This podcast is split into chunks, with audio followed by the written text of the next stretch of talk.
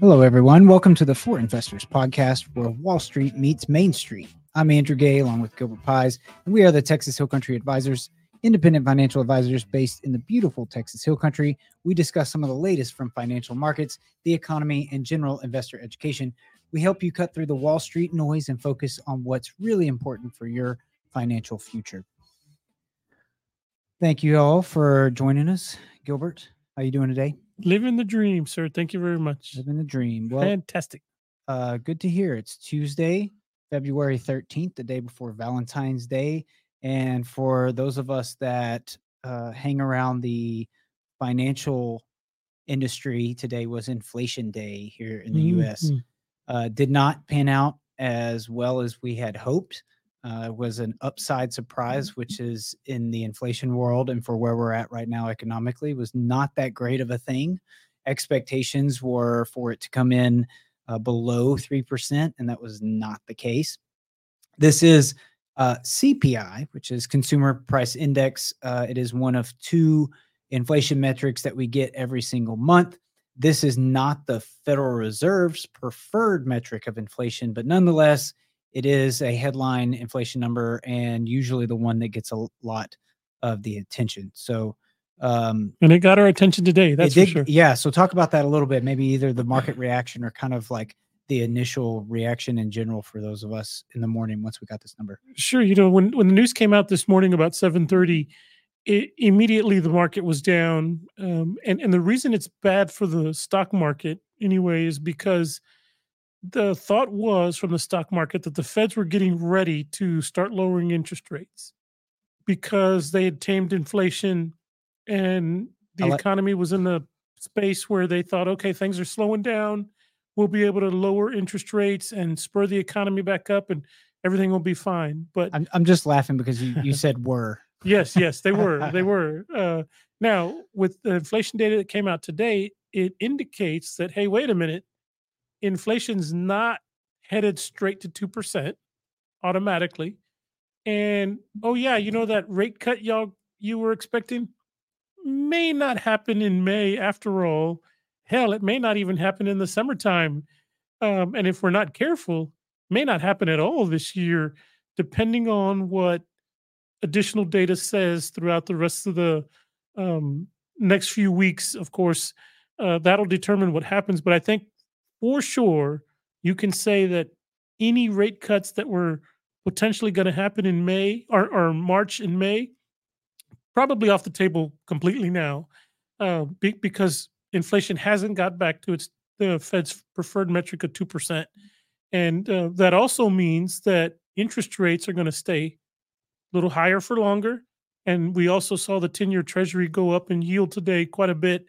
Um, Yeah, in fact, I would even say, suggest that maybe rate rises are not off the table at all. Um, because if inflation doesn't get back to 2%, like the Fed is expecting it to, they will not cut. They may even have to raise.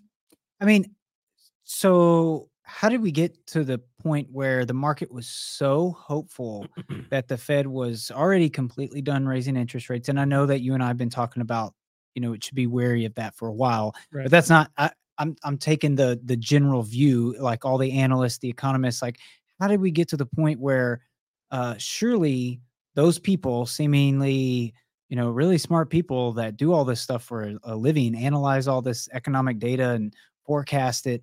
I mean, how could how could they have not worked that into the mix somehow that that there's a chance that it is not going to be linear where it just goes straight back to 2%. I mean, Right. we're going to have I heard it rephrased earlier today that it's not to think that we're not going to have potholes along this path, right? Right. And that's kind of what I feel like it was. No. I, I think you're exactly right. If, if you, first of all, I think a lot of it was wishful thinking. If you remember going back to 23, the beginning Sure. of 23, the market was already assuming that, okay, sometime soon the feds are probably going to stop raising interest rates.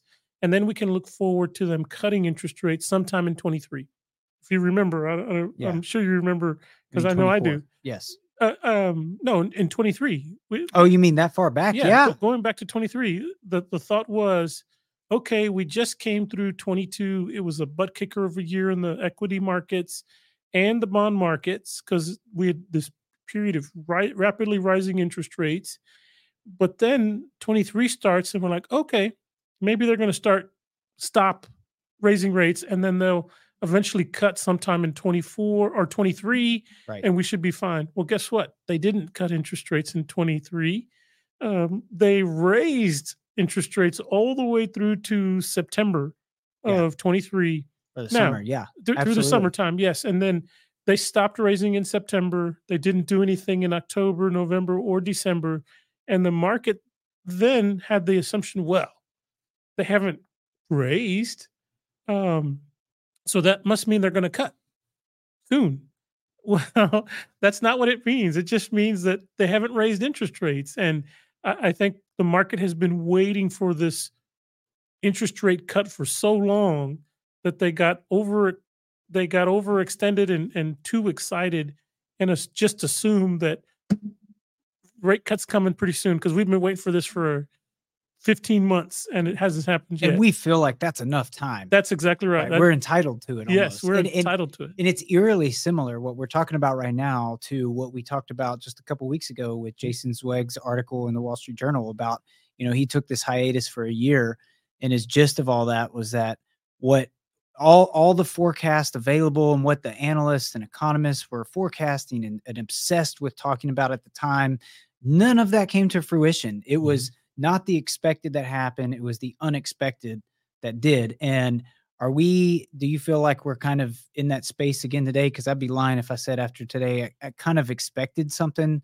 Like i expected to see some potholes along the way. I think you and i both did. Mhm. um For sure. but you know are we do you think we're on the trajectory to see more unexpecteds uh down the road in the near future Well, I, I would say this. I think in the near term, we're going to have some uh, pushback against that narrative of of a cut in interest rates coming anytime soon. You're going to start seeing uh, the market say, "Okay, okay, fine. It's not March. It's not May. When are are the Feds going to cut interest rates?" They're going to push that back a little bit. At at some point down the road, the Fed, the uh, market's going to have to reevaluate their all of their assumptions about interest rates and inflation. Um, but but some of that's going to take time to play out because you know today the the CPI data came out. Let's see what the PCE data says at the end of this month for January. Um, does that confirm the CPI data for January? Does it does it contradict CPI data? Uh, we'll we'll get some more data, but but all those things take time. I just think the market is going to have to say, okay, okay, we've had this wonderful run up the past few months since October uh, or November. Uh, we've had this wonderful run up since November. Let's wait a little bit longer and see what happens here. And and I wouldn't be surprised if it gives up a little bit of these gains that we've had so far in January and February. And that's okay. That's not necessarily a bad thing. In fact, it it gives people that have kind of missed the rally a chance to get back into the market because at some point down the road, we know that the Feds are going to cut interest rates. It's just that that expectation now has to get pushed back a little further. Sure. So let's cover one more thing about inflation. Then we'll get into the part about, you know, what does this mean for investors, short term, long term? And that is uh, rent, owner's equivalent rent, which is the fancy way to say that's the uh, housing price, uh, it, it- part of the inflation metric that's worked in there. And it is one third of the CPI makeup. And it seems to be more the uh, w- more worrisome Yeah, it's Piece. been very sticky. it has been. It hasn't moved a whole lot, um, even with the backdrop of higher interest rates and mortgage rates that were over seven percent. Now I know that they're below that now. They're in the high sixes, I believe. But you know, it hasn't it hasn't moved a lot. And there was a lot of talk this morning. I mean, it- this is like going on a year of them talking about why they think the rent component of inflation is possibly problematic and how it could really cause some issues with the stickiness around inflation and getting the getting to inflation back to the 2% target that the Fed uh, wants to see. So I know you and I talked about that a little bit, but I wanted to rehash that here. Yeah, we you and I were talking earlier that that it kind of makes sense that rents uh, are are very sticky because if you think about who got kicked in the shins the hardest during COVID, besides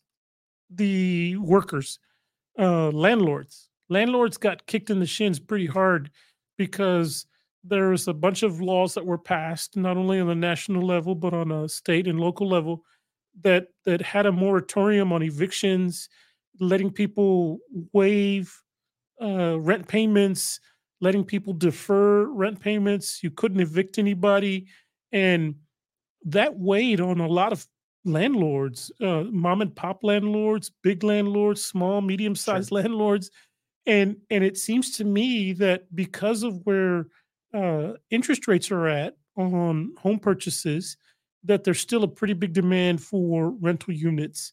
And for uh, years before COVID, a lot of people were putting money into rentals. Think about Airbnbs. Um, people were investors that were buying real estate and renting them out. Uh, the the rise of Airbnb, as I said earlier, uh, people were buying Airbnb uh, units of of residences and turning them into Airbnb short term rentals. Sure. So there, there's there's been this huge demand for rental real estate, and there's there's still a obviously people have to live somewhere, sure. and if and if there's any way for them to have a job and afford to pay the rent, a lot of these landlords are trying to trying to in my mind anyway trying to get caught up on all the money they lost during the covid years and you know covid of course was you know the, the biggest part of the problem for us was 20 and into 21 but but that pain lingers and i think a lot of landlords are just saying hey you know what i'm still trying to get caught up and because there's still a big demand eh, i haven't had to cut my rents anytime soon um, remember the job market's still very strong, so people right. are employed. So they may not have money for a down payment on a house, but they've probably got money for their rent. Yeah. And so, you know, rent, I think it just makes sense to me that they're it's very, very sticky. The other part of that is the services and part of inflation, right? Like there's plenty of evidence to show uh, disinflationary pressures or numbers around goods right? Things that tangible goods that we buy. But basically, you can think about it as being anything that's not an actual good, right? That you can hold in your hand or consume would probably fall on the services side of of the CPI there, and that has been sticky. That actually increased month over month. Uh, a good bit more than expected, and also contributed to the upside surprise that we saw this morning in, in inflation uh, metrics. So you know, I think that there's a lot to be said there that the Fed is definitely not done. Uh, they cannot claim victory over inflation. Mm-hmm. There is a good bit of way to go for them to get all the way down to 2%. Yeah. Our, our analogy earlier was inflation sitting over there in the corner. Um, everybody thought that inflation was was tamed and they're sitting in the corner sucking their thumb rocking back and forth in the fetal position but inflation just jumped up and bit you in the ankle right now and until you get inflation put in a bag and thrown in a box and lock the key away or lock the lock the box and throw the key away, inflation is still going to be a problem. And and I think, you know, the feds have already said throughout the past, you know, year and a half that they do not want to have a repeat of what happened in the late 70s and early right. 80s where inflation was coming down, coming down they stopped raising interest rates and what happened inflation came back right. and then they had to come back and become totally uh, go dark ages on the inflation fight and raise interest rates dramatically to the high teens uh, in order to get rid of it. Uh, it did the job but it was really brutal during the 70s and 80s the late 70s early 80s time period. They don't want to go back there. So um, I, I would submit to you that rate hikes number one are not off the table completely. And number two it's going to be higher for longer on interest rates um, which which also means then that uh, interest rates aren't coming down for an extended period of time. Maybe not even through 24 we thought he left the party man we did we thought we thought oh, he left uh, and uh, he was just in the corner hiding yeah he was hiding hiding behind that plant in the corner there yeah. Uh, so, and what's interesting about that is if you look at the what the market has baked in as far as the probability of what to expect from the Fed, they the market actually expects the Fed to cut by 25 basis points in May. which 65% chance. So, you know, and here we are talking about, you know, the idea that they either might have to raise again or might not cut all the way through the remainder of 2024 and it's only mid-february. I, will say this I, I, don't think they want to raise interest rates. Yeah i i don't we, think so either. we, we've had this period of no rate rises. It, it's really going to be their last resort i think.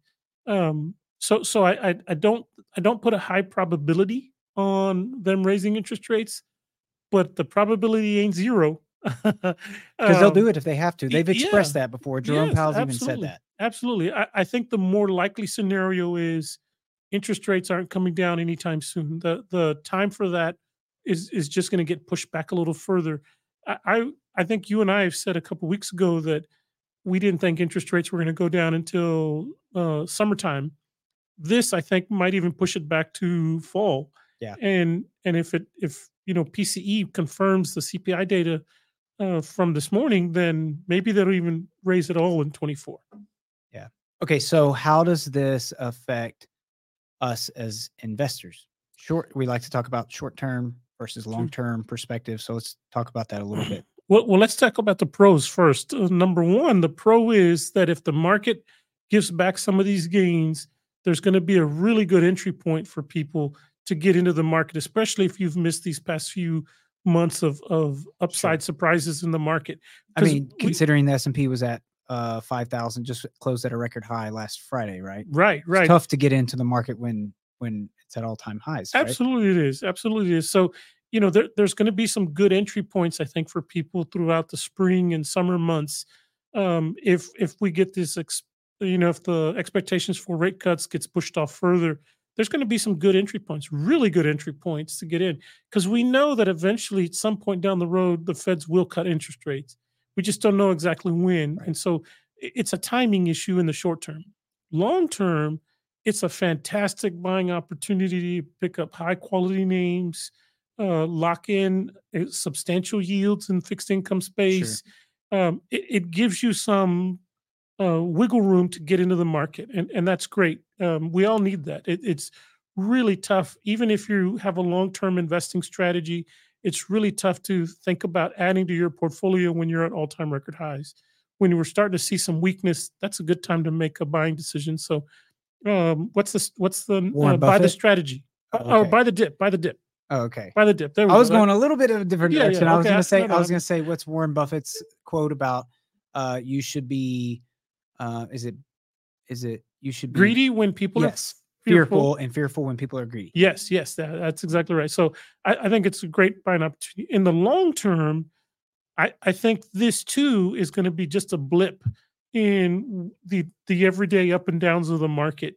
Um, you know, in, in the short term though, it you know it, it might cause a couple of oh oh my gosh uh, that didn't feel good. That didn't feel good. it, it's it's going to be a, a, kick in the kneecaps.